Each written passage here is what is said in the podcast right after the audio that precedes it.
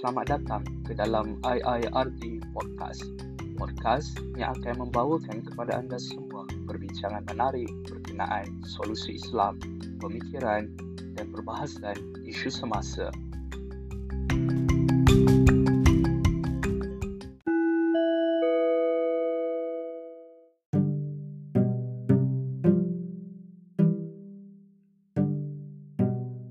dalam siri podcast kali pertama ini, IIRD membawakan Ustaz Abdul Muiz Muhammad yang akan membicarakan gejala kehilangan hikmah.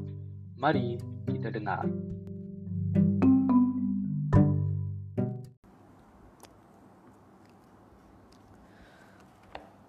Assalamualaikum warahmatullahi wabarakatuh. A'udzubillahi minasyaitonirrajim. Bismillahirrahmanirrahim. Alhamdulillah wassalatu wassalam ala Rasulillah wa ala alihi wa sahbihi wa man wala. Alhamdulillah uh, pertama kali dapat uh, bersiaran uh, dengan Triple IRD. InsyaAllah pada uh, pagi ini kita akan uh, membahaskan secara ringkas berkaitan dengan uh, hikmah Uh, kehilangan ataupun keciciran hikmah dalam kalangan umat Islam. Mengapakah uh, saya memilih tajuk berkaitan dengan hikmah? Kerana bulan Ramadan merupakan bulan Al-Quran. Dan seringkali di dalam Al-Quran, Allah mensekalikan antara hikmah dan Al-Quran. Dalam erti kata yang lain, hikmah itu akan didapati sekiranya kita benar-benar mengikuti ajaran dan pedoman Al-Quran. Begitu juga sekiranya kita meninggalkan Al-Quran, kita akan kehilangan hikmah seperti yang banyak dibahaskan oleh ilmuwan Islam pada hari ini.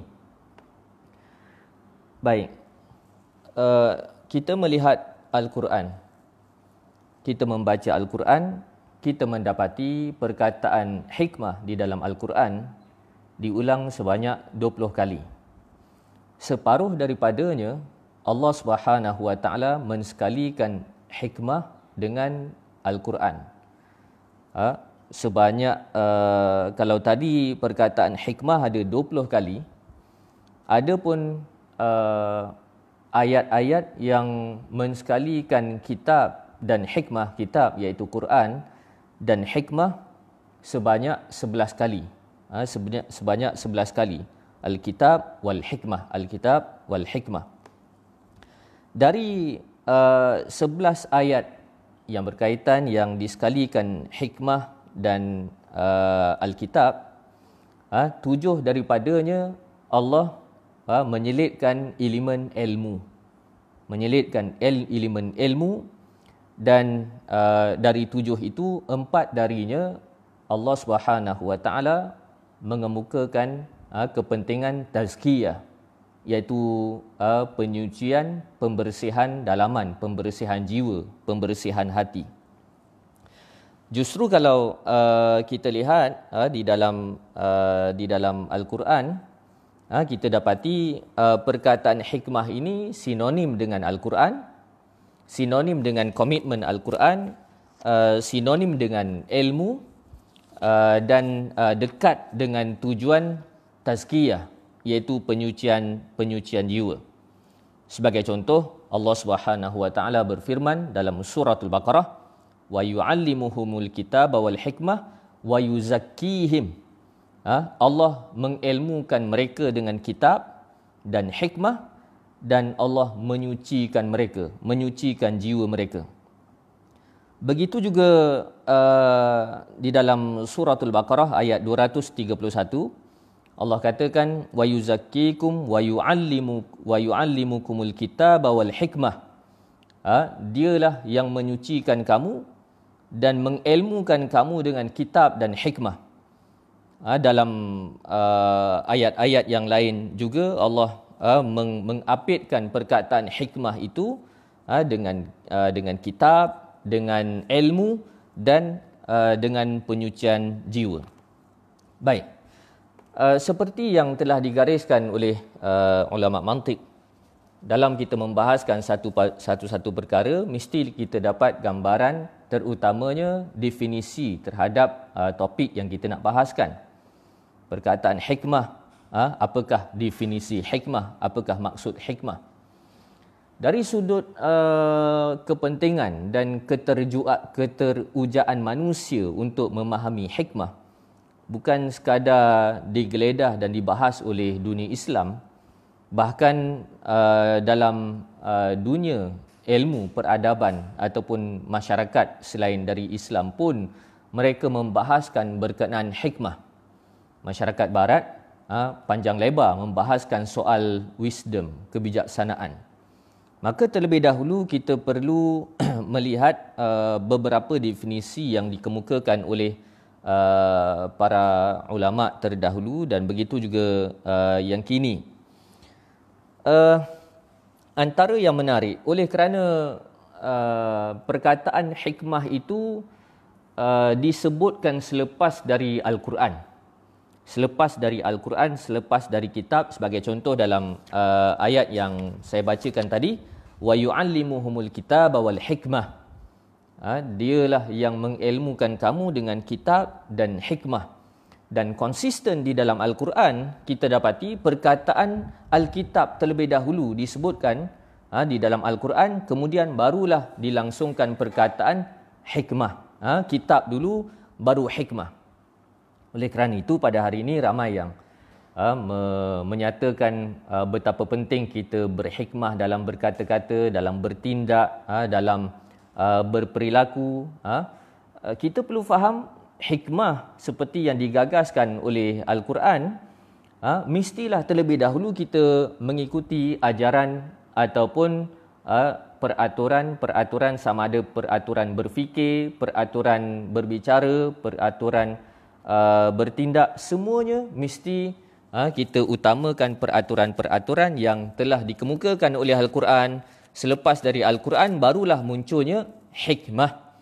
Ha, justru Imam Syafi'i rahimahullah taala ha, beliau uh, membahaskan perkataan hikmah ini secara ringkas hikmah ini adalah sunnah. Hikmah ini adalah sunnah. Ha, Imam Qatadah uh, menjelaskan rasional di sebalik uh, pendefinisian tersebut adalah kerana selepas dari Alkitab adalah hikmah ha, dan apa lagi yang yang yang berautoriti dari sudut tertibnya selepas dari Alkitab, selepas dari Al-Quran, melainkan As-Sunnah, ya, iaitu panduan dari Nabi SAW. Ini definisi yang dikemukakan oleh Imam Ash-Syafi'i. Baik, adapun uh, kalau kita lihat dalam uh, tafsir Mafatihul Ghaib, tafsir Kabir, Imam Fakhruddin Ar-Razi, uh, yang uh, terkenal sebagai bukan sekadar mufassir, Ha, bahkan bahkan uh, ahli falsafah Islam membahaskan istilah yang penuh falsafah ini iaitu istilah hikmah. Ha, antaranya uh, beliau membahaskan menyatakan hikmah adalah mengetahui makna hikmah ha, dan uh, dan tujuan tertentu. Ha, mengetahui makna bukan sekadar melaksanakan tetapi mengetahui makna tujuan maqasid ataupun objektif sesuatu perkara itu dilaksanakan. Begitu juga ada definisi lain yang menjelaskan hikmah adalah bersikap objektif. Dalam melaksanakan sesuatu jelas apa yang mahu dicapai, apa yang mahu uh, apa yang mahu di, diraih itu maksud uh, hikmah antaranya dari Imam Fakhruddin Ar-Razi. Adapun Imam Malik rahimahullahu taala beliau menjelaskan hikmah itu adalah mengetahui agama memahami secara mendalam berkenaan agama dan mengikuti ajaran ajaran agama ajaran ad-din uh, jadi dari sudut ini uh, Imam Malik meletakkan uh, turutan yang pertama mengetahui kemudian menalam, mendalami kemudian mengikuti apa yang telah diketahui. Ha, jadi uh, definisi ini agak agak hampir juga dengan perbahasan uh, falsafah ilmu iaitu uh, ilmu bukan semata-mata uh, informasi pengetahuan Ha, tetapi garapan daripada pengetahuan itu dapat uh, menunjukkan kepada kita mana benar dan mana salah dan kita boleh mengikuti uh, jalan yang benar pada masa yang sama kita boleh menjauhkan diri dari uh, jalan yang jalan yang salah. Baik. Uh, dalam definisi yang lain terkait juga dengan dengan al-Quran uh, bulan Ramadan bulan bulan al-Quran antara nama Al-Quran adalah Al-Furqan. Al-Furqan yang memisahkan antara hak dan batil. Ha, pemisahan antara hak dan batil itu jugalah ha, yang juga yang turut bermaksud sebagai hikmah. Ha, sebagai hikmah. Uh, itu uh, kalau kita lihat dalam uh, dalam perbahasan-perbahasan uh, para ulama para ulama Islam. Adapun uh, yang diangkat oleh oleh barat Uh, mereka pun ambil dari ahli-ahli falsafah uh, Yunani Greek. Uh, antaranya dari uh, Socrates. Uh, dia menjelaskan bahawa bahawasanya wisdom itu uh, kebijaksanaan hikmah itu adalah apabila aku tahu uh, bahawasanya aku tidak tahu apa-apa. Ini agak uh, agak luar biasa yang dijelaskan oleh Socrates dan dari metodologi itulah uh, dia dapat membongkarkan penyelewengan-penyelewengan uh, ilmu. Begitu juga uh, eksploitasi intelektual terhadap uh, terhadap kepentingan uh, berdasarkan kepentingan uh, politik. Dia menjelaskan bahawa saja uh, wisdom hikmah kebijaksanaan itu adalah apabila aku tahu bahawasanya aku tidak tahu apa-apa jadi uh, ucapan ini bukan uh, bukan untuk menjustifikasikan bahawasanya tak apa aku bodoh pun tak apa. Tidak.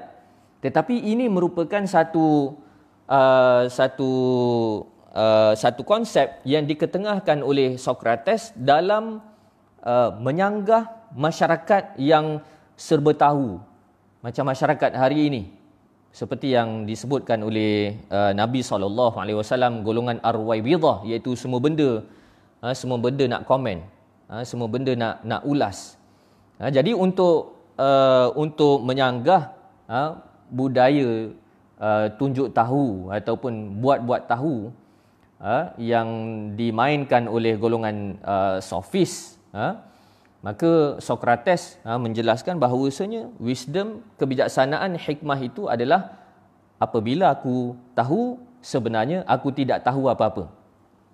Jadi konsep ini uh, dilangsungkan dengan persoalan-persoalan yang membina kepastian.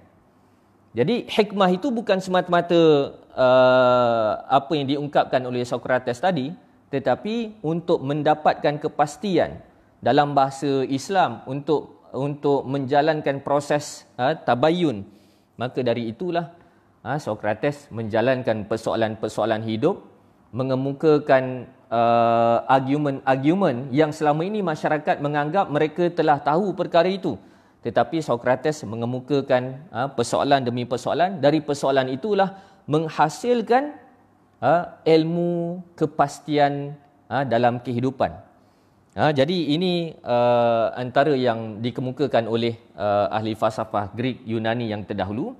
Begitu juga kalau kita lihat dalam uh, kamus-kamus uh, bahasa Inggeris, mereka menjelaskan wisdom, uh, hikmah, kebijaksanaan itu adalah apabila uh, semua kata-kata, tindakan dan langkah itu semuanya tepat pada uh, tepat pada pada masanya, tepat pada keadaannya, relevan pada uh, kehendak kehendak situasi itu bermaksud uh, itu yang dimaksudkan sebagai sebagai wisdom.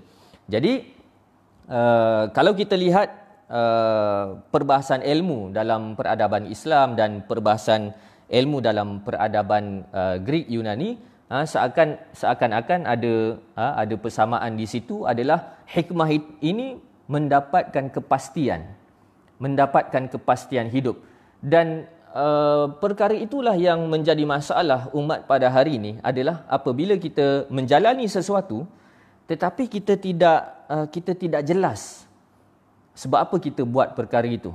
Ha, sebab apa kita kita sebut sebab apa kita bangunkan uh, sebab apa kita tegakkan perkara itu. Kita tidak tidak jelas uh, tujuan dan uh, objektif akhir sekali kita menjadi umat masyarakat yang tidak uh, berobjektif sama ada dari sudut aktiviti, sama ada dari sudut pengolahan isu, sama ada bahkan dari sudut uh, dari sudut keagamaan, dari sudut tamadhub, bermadhab. Uh, akibat daripada tidak ada hikmah menyebabkan kita keliru, apakah uh, hikmah ataupun apakah objektif uh, di sebalik apa yang kita buat. Baik. Jadi uh, disiplin yang perlu kita pegang apabila kita membahaskan istilah-istilah Al-Quran. Sama ada istilah itu istilah istiqamah ke uh, istilah hikmah ke uh, istilah uh, istilah apa lagi? Istilah rahmat ke istilah adil ke semua itu merupakan istilah-istilah Al-Quran. Maka disiplin kita terhadap uh, istilah-istilah uh, Quraniah tidak uh, tadi uh, kita perlu rujuk uh, bagaimana ayat al-Quran mengolah istilah tersebut. Barulah kita uh, dapat menggunakan memahami istilah tersebut dengan cara yang betul dengan cara yang tepat sebagaimana yang digagaskan oleh al-Quran. Jadi antara istilahnya adalah istilah hikmah. Seperti yang uh, dijelaskan pada awal tadi Uh, bahawasanya uh, perkataan hikmah ini tidak uh, tidak lari dari dari ilmu. Uh, tidak lari dari ilmu dan uh, tidak lari dari uh, elemen tazkiyah penyucian jiwa. Uh, jadi uh, kalau kita lihat uh, maksud uh, ilmu uh, maksud ilmu pengetahuan adalah mengetahui sesuatu uh, dapat uh, dapat menilai sesuatu uh, dalam bahasa kita dapat menilai mana perkara yang betul, mana perkara yang salah dan dapat mengeluarkan diri kita dari dari kejahilan. Uh, dari kejahilan. Baik, itu uh, ilmu. Jadi uh, ilmu yang yang digagaskan oleh Al-Quran adalah uh, satu nikmat yang perlu dinikmati. Satu nikmat yang perlu dinikmati dan memang sifat manusia ini uh, memiliki daya yang sering tertanya-tanya. Selagi mana manusia tidak dapat menjawab persoalan-persoalan hidupnya, maka manusia susah untuk merasa puas dan bahagia. Ha, maka disebabkan itu antara ha, maksud kebahagiaan adalah pengetahuan. Kerana dari pengetahuan itu manusia memperolehi kebahagiaan dan jelas akan makna kehidupan mereka. Ha, jadi uh, sebagai contoh ha, sifat manusia yang sering tertanya-tanya, kita boleh uh, bayangkan kalau orang apungkan kepada kita satu teka-teki. Ha, teka-teki. Kemudian kita tak boleh nak jawab teka-teki itu. Ha, tak boleh nak jawab teka-teki itu. Selagi mana teka-teki itu tidak boleh dijawab oleh kita, kita tidak berjumpa dengan jawapan yang sebenar, kita akan rasa tak puas hati. Silap-silap tak boleh tidur.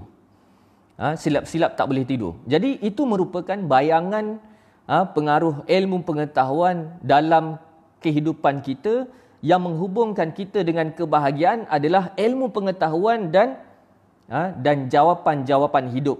Lantas datangnya Islam membawa hikmah menjawab persoalan-persoalan hidup dari persoalan-persoalan hidup yang dijawab itu dengan ilmu Allah Subhanahu Wa Taala maka menemukan kita dengan kebahagiaan.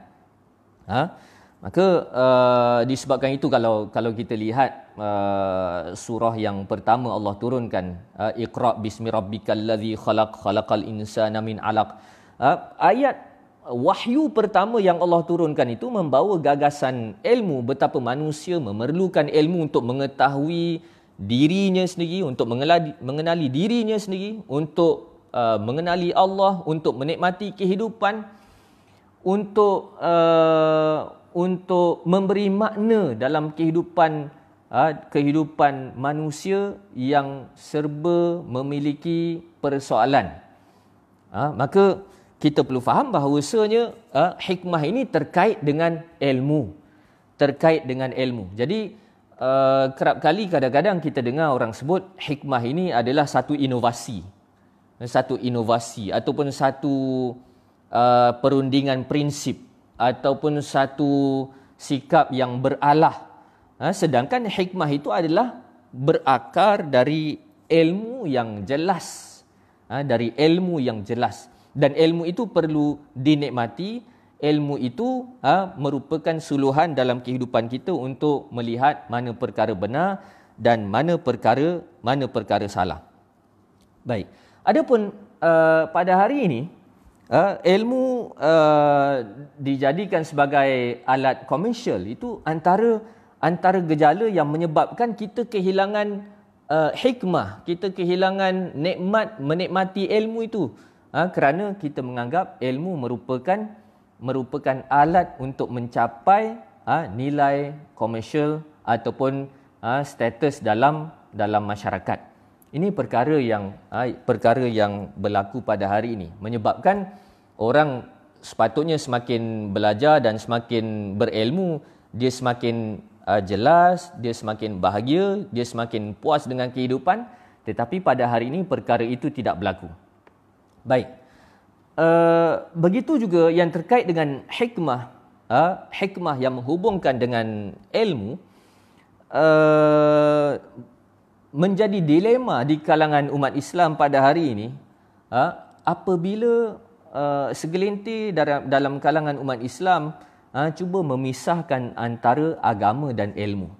Dalam erti kata yang lain, uh, ada yang beranggapan bahawasanya kita boleh menjalankan kehidupan beragama tanpa ilmu.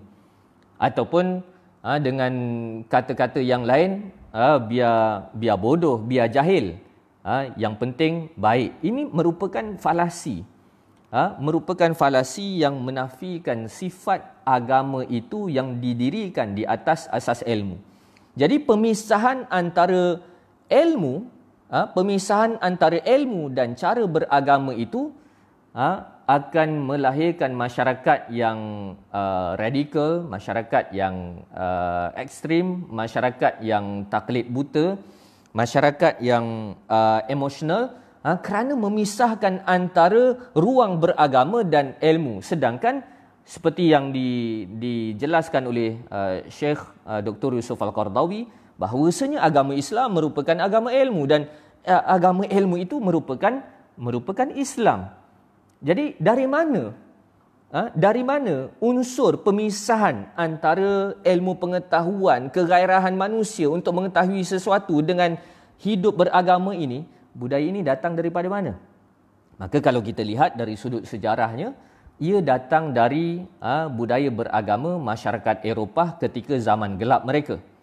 Ketika zaman gelap mereka. Apabila uh, masyarakat Eropah, golongan intelek mereka belajar ha, belajar menuntut ilmu di dunia dunia di dunia Islam ha, belajar dari ilmuan-ilmuan Islam maka budaya ilmu itu mereka bawa masuk bawa balik ke uh, ke tanah air mereka Eropah maka ketika itu mereka mengemukakan persoalan-persoalan kehidupan sementara uh, pendeta ataupun gereja ketika itu seringkali gagal untuk menjawab persoalan-persoalan kerana kehidupan beragama mereka berdasarkan taklid, bukan berdasarkan ilmu yang pasti. Adapun Islam merupakan agama yang menggagaskan cara beragama dengan ilmu yang pasti.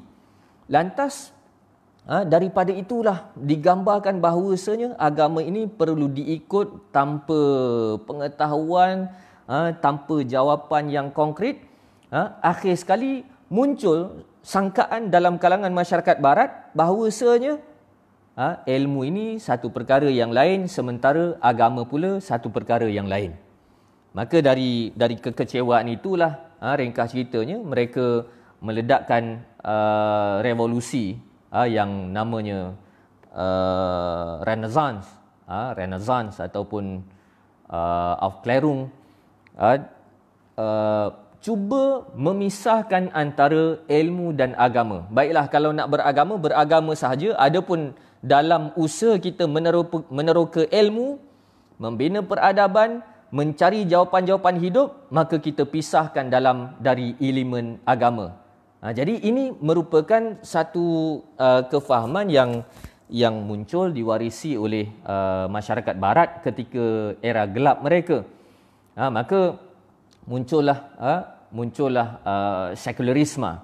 Jadi akar ataupun asal kepada sejarah sekularisme itu adalah apabila uh, apabila masyarakat memisahkan antara agama dan ilmu. Ilmu ini bukan semata-mata agak uh, ilmu ilmu apa? Ilmu ilmu agama, bahkan ilmu dunia. Ha? sementara dalam budaya keilmuan uh, uh, ulama-ulama Islam terdahulu mereka tidak memisahkan antara ilmu dunia dan ilmu akhirat ha, kerana masing-masing jelas bahawasanya dunia yang sejahtera itu akan menjadi jambatan kepada akhirat kita yang sejahtera. Maka dari sekularisme itulah memunculkan uh, memunculkan uh, uh, prinsip kehidupan pemisahan antara uh, dunia dan akhirat yang mana asalnya mereka memisahkan antara agama dan memisahkan antara agama dan ilmu. Disebabkan itu, Uh, terdapat satu uh, perbahasan yang agak uh, yang agak panjang juga berkaitan dengan pengistilahan sekularisme dalam bahasa Arab. Bahasa Arab panggil sekularisme ini sebagai ilmaniyah, diambil daripada perkataan ilm, iaitu ilmu. Bermaksud sekularisme merupakan gagasan kehidupan yang berdasarkan ilmu. Berdasarkan ilmu. Maka mereka cuba mengolah satu istilah yang menganggap bahawasanya kalau kamu nak berpegang dengan agama Islam, jangan pegang sangat dengan ilmu. Kalau kamu nak berpegang sangat dengan ilmu, ha, maka kamu uh, jangan uh, jangan apa? Jangan jangan terikat sangat dengan komitmen beragama. Ini perkataan ilmaniyah. Jadi perkataan ilmaniyah ini uh, dikritik oleh oleh uh, oleh para ilmuwan antaranya uh, Said Naqib Al-Attas uh, dia menjelaskan bahawasanya perkataan ilmaniyah ini merupakan perkataan yang tidak tepat. Uh, perkataan yang tidak tepat. Kerana secularism ni uh, ambil daripada perkataan Latin yang bermak yang berbunyi seculum. Seculum yang bermaksud masa dan tempat. Masa dan dan dan tempat. Ataupun dalam erti kata yang lain kita perlu Uh, mengolah kehidupan kita sesuai dengan masa, sesuai dengan tempat. Tapi tiba-tiba dalam bahasa Arab untuk dipasarkan sekularisme ini uh, ke kepada masyarakat Islam tiba-tiba diistilahkan dengan istilah ilmaniyah. Kononnya gagasan mereka gagasan ilmu sementara uh, Islam ini jauh dari kesedaran kesedaran ilmu. Jadi Ha, perkataan ilmaniyah ini bagi uh, pandangan Syed Naqib. Dia katakan tidak betul uh, perkataan ilmaniyah tetapi yang betulnya adalah uh, uh, alamaniyah uh, almaniyah iaitu alam uh, alam. Jadi kalau kita lihat maksud uh, sekulum itu maksudnya adalah masa dan tempat keduniaan uh, maka uh, timbul satu istilah yang lain hunal uh, hunal aniyah. Di sini dan sekarang. Kita mahu bahaskan persoalan kehidupan kita di sini dan sekarang. Ha, akhirat itu, itu lain cerita, nanti-nanti kita bincang. Jadi itu merupakan aspirasi secularism. Ha, justru kalau kita menganggap bahawa sebenarnya kita boleh menjadi hamba yang baik, ha, menjadi hamba yang taat tanpa mengutamakan ilmu, tanpa memiliki kesedaran ilmu yang sama, sebenarnya kita secular in other side of coin. Ha, maka uh, ini yang perlu yang perlu kita faham. Ha, justru uh, yang kita lihat kadang-kadang masyarakat kita menjadikan ilmu bukan sebagai bukan sebagai jawapan hidup. Ha, tetapi menjadikan ilmu sebagai tabaruk, sebagai mengambil berkat sahaja. Ha, bukan uh, dijadikan sebagai sebagai pencerahan, bukan dijadikan sebagai kesedaran bukan dijadikan sebagai uh, aspirasi kemajuan bukan. Tetapi sekadar untuk ambil berkat sahaja. Jadi kadang-kadang kita terfikir uh, kuliah-kuliah di masjid kuliah-kuliah di surau sebagai contoh sudah bertahun-tahun di kuliah. Tetapi kualiti masyarakatnya seakan-akan tidak tidak berubah. Barangkali uh, uh, sebahagiannya datang untuk mendengar ilmu bukan untuk me- mendapat pencerahan dalam kehidupan tetapi untuk sekadar uh, nak dapat pahala ataupun uh, nak dapat uh, teduhan sayap malaikat untuk mengambil berkat dari majlis ilmu, kita tidak nafikan perkara itu merupakan antara uh, antara uh, antara kesan ataupun manfaat ataupun uh, janji yang telah dijanjikan oleh Nabi sallallahu alaihi wasallam. Tetapi maksud ilmu pengetahuan itu tidak disedari oleh uh, masyarakat umat Islam pada hari ini kerana mereka melihat ilmu itu semata-mata sebagai uh, bahan untuk uh, berkat. Berkat pun difahami dengan kefahaman yang kefahaman yang cetek. Baik. Uh, begitu juga masalah yang terkait dengan ilmu. Kalau kita uh, lihat di dalam di dalam Al-Quran, Allah katakan wa yu'allimuhumul kitaba wal hikmah wa yuzakkihim wa yuzakkikum wa yu'allimukumul kitaba wal hikmah. Uh, begitu juga uh, yuzakkikum wa yu'allimuhumul kitaba wal hikmah. Terdapat beberapa ayat Al-Quran yang Allah mensekalikan uh, ilmu, kitab, hikmah dan begitu juga yang keseterusnya kita akan bahaskan berkaitan dengan tazkiyah iaitu penyucian. Ha, penyucian uh, penyucian jiwa. Dalam erti kata yang lain, apabila kita ha, memiliki ilmu, ha, kita semakin kita semakin rasa puas dari sudut jiwa kita dan jiwa yang puas itu adalah jiwa yang tenang, jiwa yang tenang itu adalah jiwa yang jiwa yang bersih. Baik. Uh, cuma kalau kita lihat ya uh, sebagai contoh kita boleh uh, buat beberapa contoh iaitu ilmu uh, ilmu pada hari ini ilmu pengetahuan pada hari ini diuruskan dengan uh, dengan tanpa tazkiyah uh, tanpa tazkiyah tanpa kesedaran uh, kerohanian tanpa uh, kesedaran penyucian jiwa uh, sebagai sebagai contoh banyak perkara yang pada asalnya objektifnya lain tetapi lama kelamaan objektifnya lain. Sebagai contoh dalam uh, perbahasan tasawuf, objektif perbahasan tasawuf adalah untuk uh, membentuk jiwa yang suci, jiwa yang yang yang bersih. Tetapi pada hari ini kadang-kadang perbahasan tasawuf itu mengundang mengundang prejudis kepada orang lain. Uh, begitu juga uh, mazhab. Uh, mazhab uh, mazhab fiqah sebagai contoh. Para ulama terdahulu menyusun uh, mazhab-mazhab fiqah adalah untuk memudahkan masyarakat awam untuk beribadat. Memudahkan masyarakat awam untuk beribadat. Tetapi pada hari ini perbahasan khilaf mazhab itu uh, menjadi keserabutan bagi masyarakat awam. Uh, begitu juga uh, mazhab akidah yang membahaskan berkenaan pemikiran-pemikiran semasa zaman para ulama kita terdahulu. Sebagai contoh Imam Abdul Hasan Al-Asy'ari, uh, Imam Maturidi, mereka uh, bersungguh-sungguh menentang Mu'tazilah yang uh, terkadang kelihatan mengutamakan uh, rasional lebih daripada pertimbangan wahyu. Maka pemikiran seperti itu dilawan atas nama uh, atas nama mazhab. Uh, tetapi pada hari ini jelmaan-jelmaan kebebasan berfikir liberal itu uh, tidak uh, tidak disedarkan dengan kesedaran disiplin uh, ilmu kalam yang terdahulu.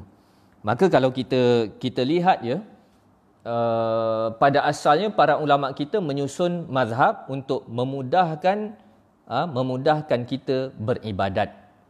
Tapi lama kelamaan mazhab itu dijadikan sebagai alasan untuk berkonflik, berkrisis pula antara satu sama lain dan ini banyak dimanfaatkan oleh musuh terutamanya Barat pada hari ini untuk ha, pecah dan perintah umat Islam. Sebagai contoh, ha, kita boleh lihat uh, silsilah ilmu yang saling terkait sesama mazhab. Ha, sebagai contoh Imam Ahmad bin Hanbal ha, berguru dengan Imam Imam Syafi'i Imam Ahmad merupakan anak murid kesayangan Imam Syafi'i sebelum daripada Imam Syafi'i berpindah dari Baghdad ke ke Kahirah Imam Syafi'i mengatakan aku meninggalkan orang yang paling alim yang paling bertakwa di Baghdad ini. Siapa? Ahmad bin Hanbal. Uh, kemudian uh, Imam Syafi'i Imam Syafi'i terkenal belajar dengan Imam Malik. Sebelum belajar dengan Imam Malik Imam Syafi'i terlebih dahulu me- menguasai menghafal kitab Muwatta Imam Malik Imam Malik uh, Imam mazhab Maliki Uh, dan begitu juga Imam Imam Syafi'i belajar dengan Imam Asy-Syaibani. Imam Asy-Syaibani merupakan uh, merupakan uh, anak murid kepada Imam Abu Hanifah. Uh, uh, Imam Malik pula berguru dengan dengan Imam Imam Nafi' Maula uh, Maula Abdullah bin Umar. Uh, Imam Nafi' merupakan guru kepada Imam Abu Hanifah. Uh, jadi uh, kita boleh kita boleh lihat antara imam-imam mazhab tadi mereka saling memiliki uh, perkongsian silsilah ilmu antara satu sama lain. Uh, mereka tenang-tenang saja. Tetapi uh, masyarakat umat Islam bahkan segelintir agamawan pada hari ini menjadikan perkara itu sebagai uh, sebagai alasan untuk berkonflik pula. Uh, jadi sebenarnya di mana kehilangan hikmah ini? bermaksud orang pada hari ini tidak tidak jelas, tidak sedar apakah objektif, apakah tujuan masing-masing bermazhab. Ha, masing-masing bermazhab. Ha, lantas seperti mana yang disebutkan tadi, mazhab yang pada asalnya sepatutnya memudahkan umat Islam, tiba-tiba pada hari ini dijadikan alasan untuk bergaduh sesama orang Islam pula. Dan ini kita boleh lihat dalam uh, banyak sejarah bagaimana uh, musuh terutamanya barat uh, menggunakan uh, alasan-alasan mazhab untuk melemahkan kesatuan uh, kesatuan umat umat Islam.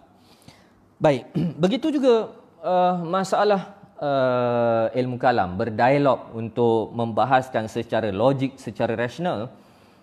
Uh, dahulu para ulama menggunakan ilmu kalam untuk membahaskan untuk menyanggah uh, teologi-teologi yang datang dari dari uh, Yunani, dari Greek, kemudian memberi kesan kepada Mu'tazilah.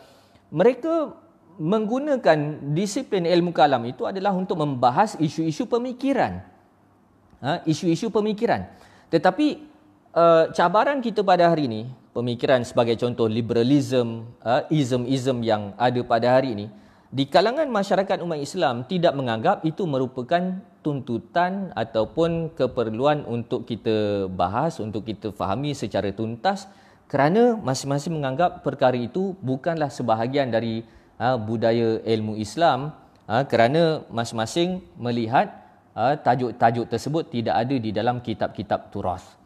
Ha, jadi perkara inilah yang yang menyebabkan kadang-kadang Uh, kita melihat seseorang yang uh, karakter ataupun uh, image-nya image agama tapi uh, dari satu sudut cara berfikirnya ada elemen sekular ha? ada elemen sekular dari satu sudut ada uh, elemen materialis ha? jadi uh, ini merupakan antara antara gejala yang Uh, menunjukkan seakan-akan uh, umat pada hari ini kehilangan hikmah, tidak tahu tujuan ilmu dan tujuan bermazhab, tujuan disiplin-disiplin ilmu uh, yang telah di, disusun oleh para ulama terdahulu tidak jelas akan akan tujuan akan objektifnya.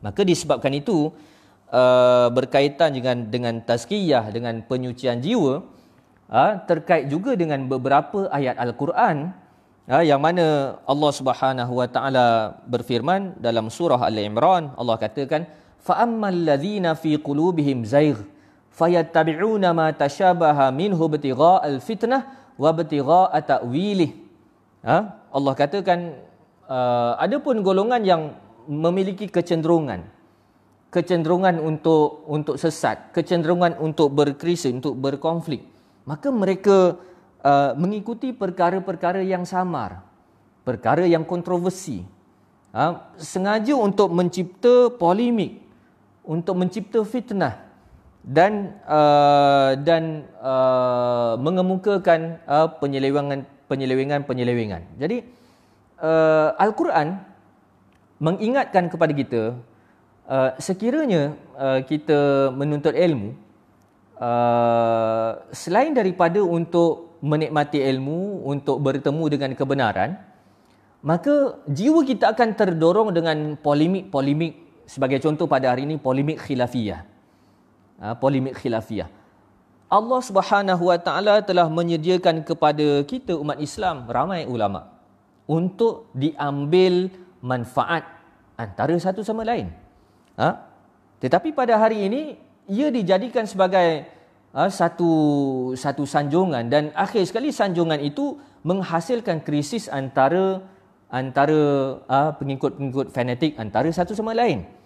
Ha, jadi ini perkara yang uh, diingatkan oleh Allah Subhanahu Wa Taala gejala di mana ilmu itu diuruskan oleh golongan yang hatinya ada ada problem, tidak ada tazkiyah.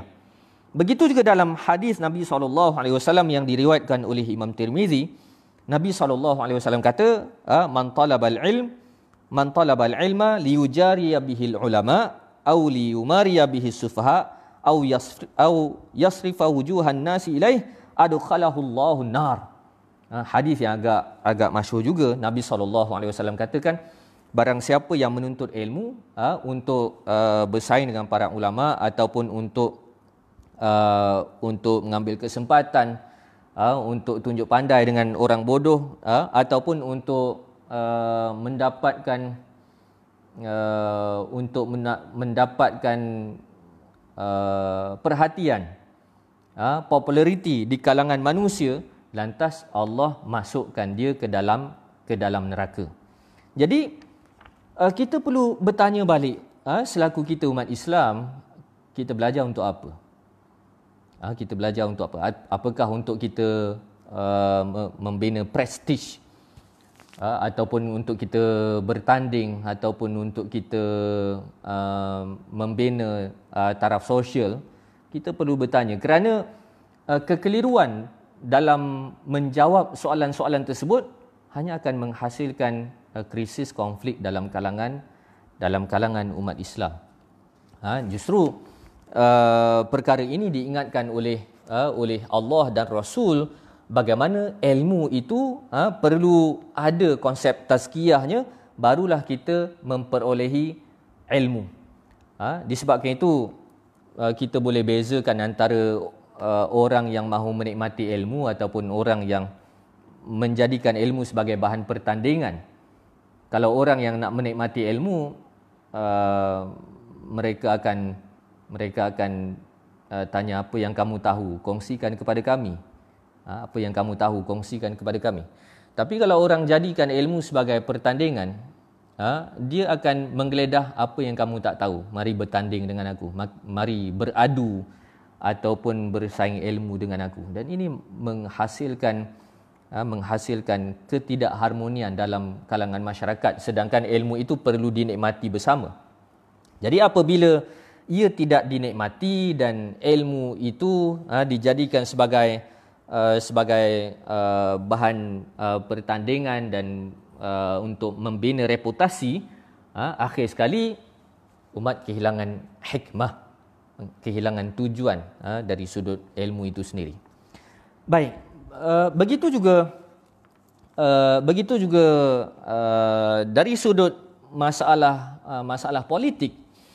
Uh, Nabi saw uh, mengkaitkan uh, mengkaitkan Alkitab itu mesti mesti mendominasi ataupun mesti mempengaruhi uh, sikap-sikap politik. Dan terkait dengan tajuk kita hikmah Allah Subhanahu Wa Taala turut menyediakan satu ayat satu ayat yang menjelaskan hikmah itu turut terkait dengan politik turut terkait dengan pemerintahan. Sebagai contoh dalam surah An-Nisa ayat 54 Allah katakan uh, wa ataina ibrahim alkitab wal hikmah wa atainahum mulkan azimah ha, dan kami uh, kami kurniakan kepada Ibrahim kepada Nabi Ibrahim Alkitab dan hikmah. Alkitab dan hikmah uh, Nabi Ibrahim dapat uh, suhuf.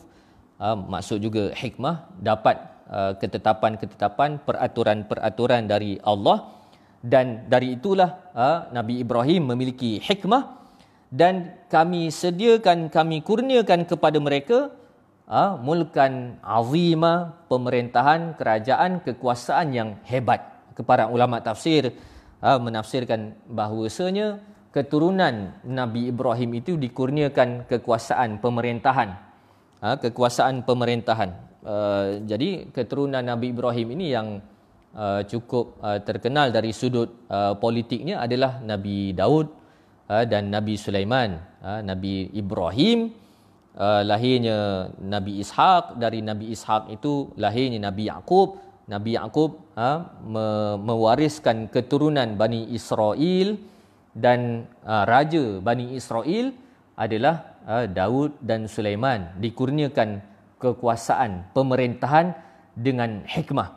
Dan kita perlu faham bahawasanya uh, para nabi dan rasul berkuasa uh, dengan fatanah yang dipandu dengan kitab, dipandu dengan kitab. Adapun kehilangan hikmah dalam kalangan umat Islam pada hari ini apabila kita berpolitik tanpa berpandukan peraturan-peraturan uh, kitab Al-Quran maka kita kehilangan hikmah dalam berpolitik dari sudut konsistennya, dari sudut akhlaknya, dari sudut hujahnya, ha, dari sudut solusinya. Bahkan pada hari ini kita uh, menyikap, uh, menguruskan ataupun melayani Al-Quran itu hanya pada mengambil berkat sahaja, ha, tetapi tidak uh, digeledah apakah penyelesaian dari Al-Quran.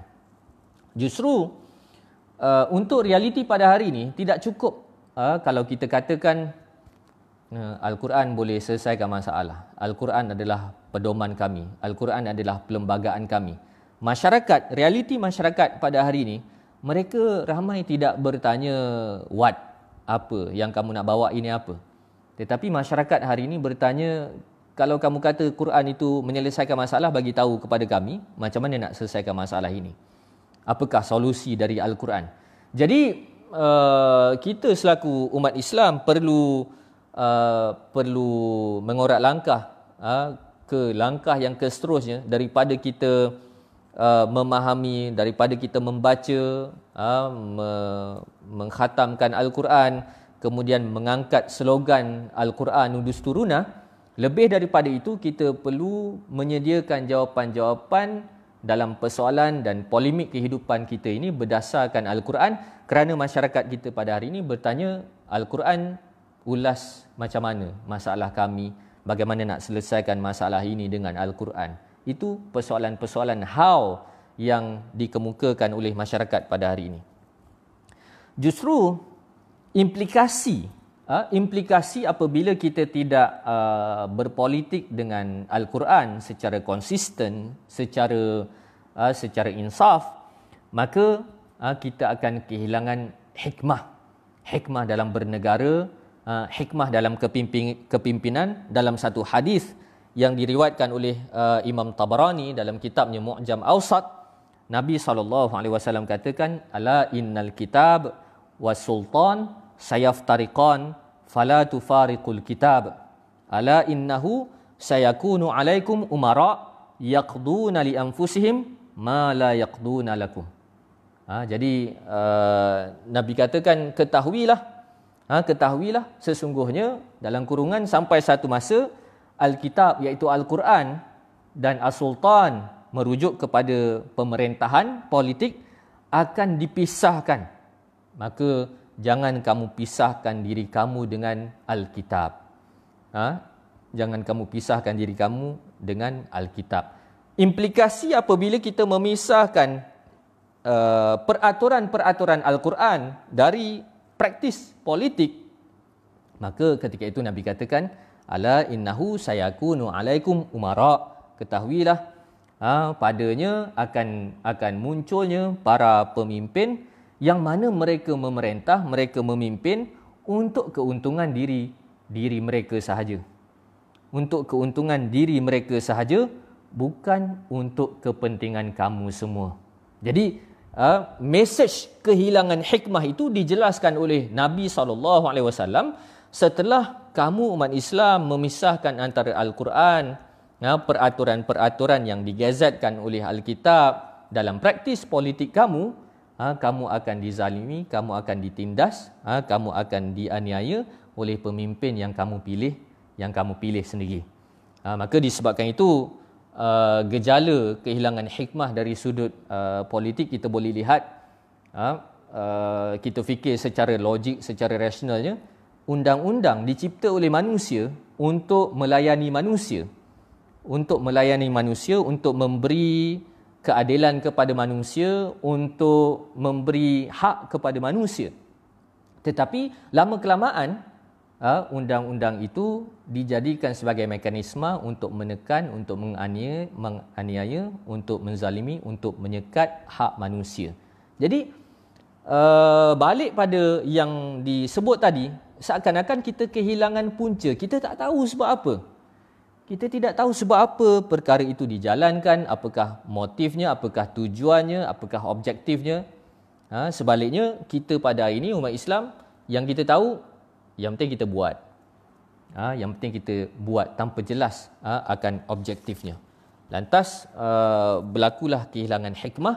Ha, lantas, uh, sebab itu Al-Quran ha, secara konsisten ha, meletakkan uh, perkataan hikmah itu, ha, perkataan hikmah itu terkait dengan terkait dengan kitab, terkait dengan kitab. Maka disebabkan itu uh, bulan Ramadan merupakan bulan Al-Quran dan bila sebut bulan Al-Quran uh, implikasi bila kita kita kita tinggalkan Al-Quran ataupun kita tidak serius uh, mengambil Al-Quran sebagai pedoman hidup maka kehidupan kita akan kehilangan akan kehilangan hikmah.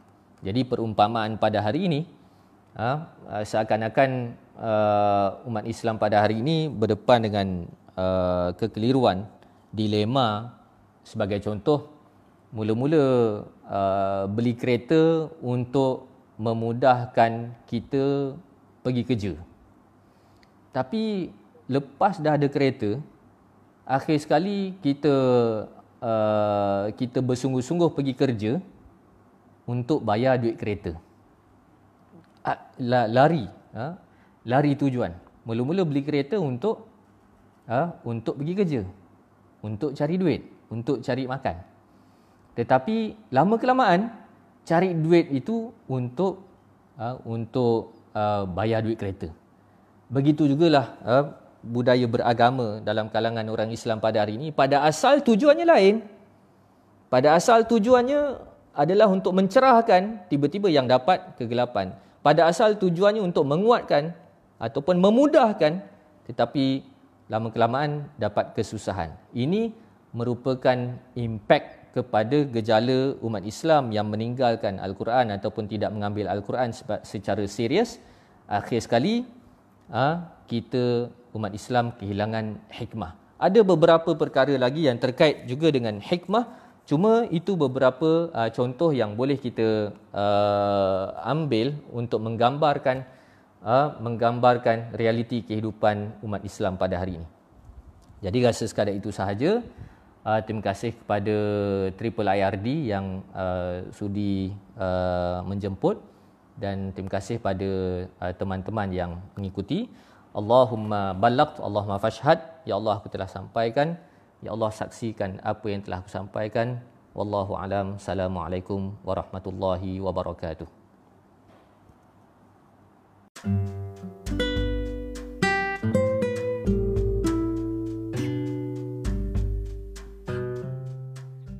podcast itu tadi dibawakan oleh Islamic Institute of Independent Research on Democracy.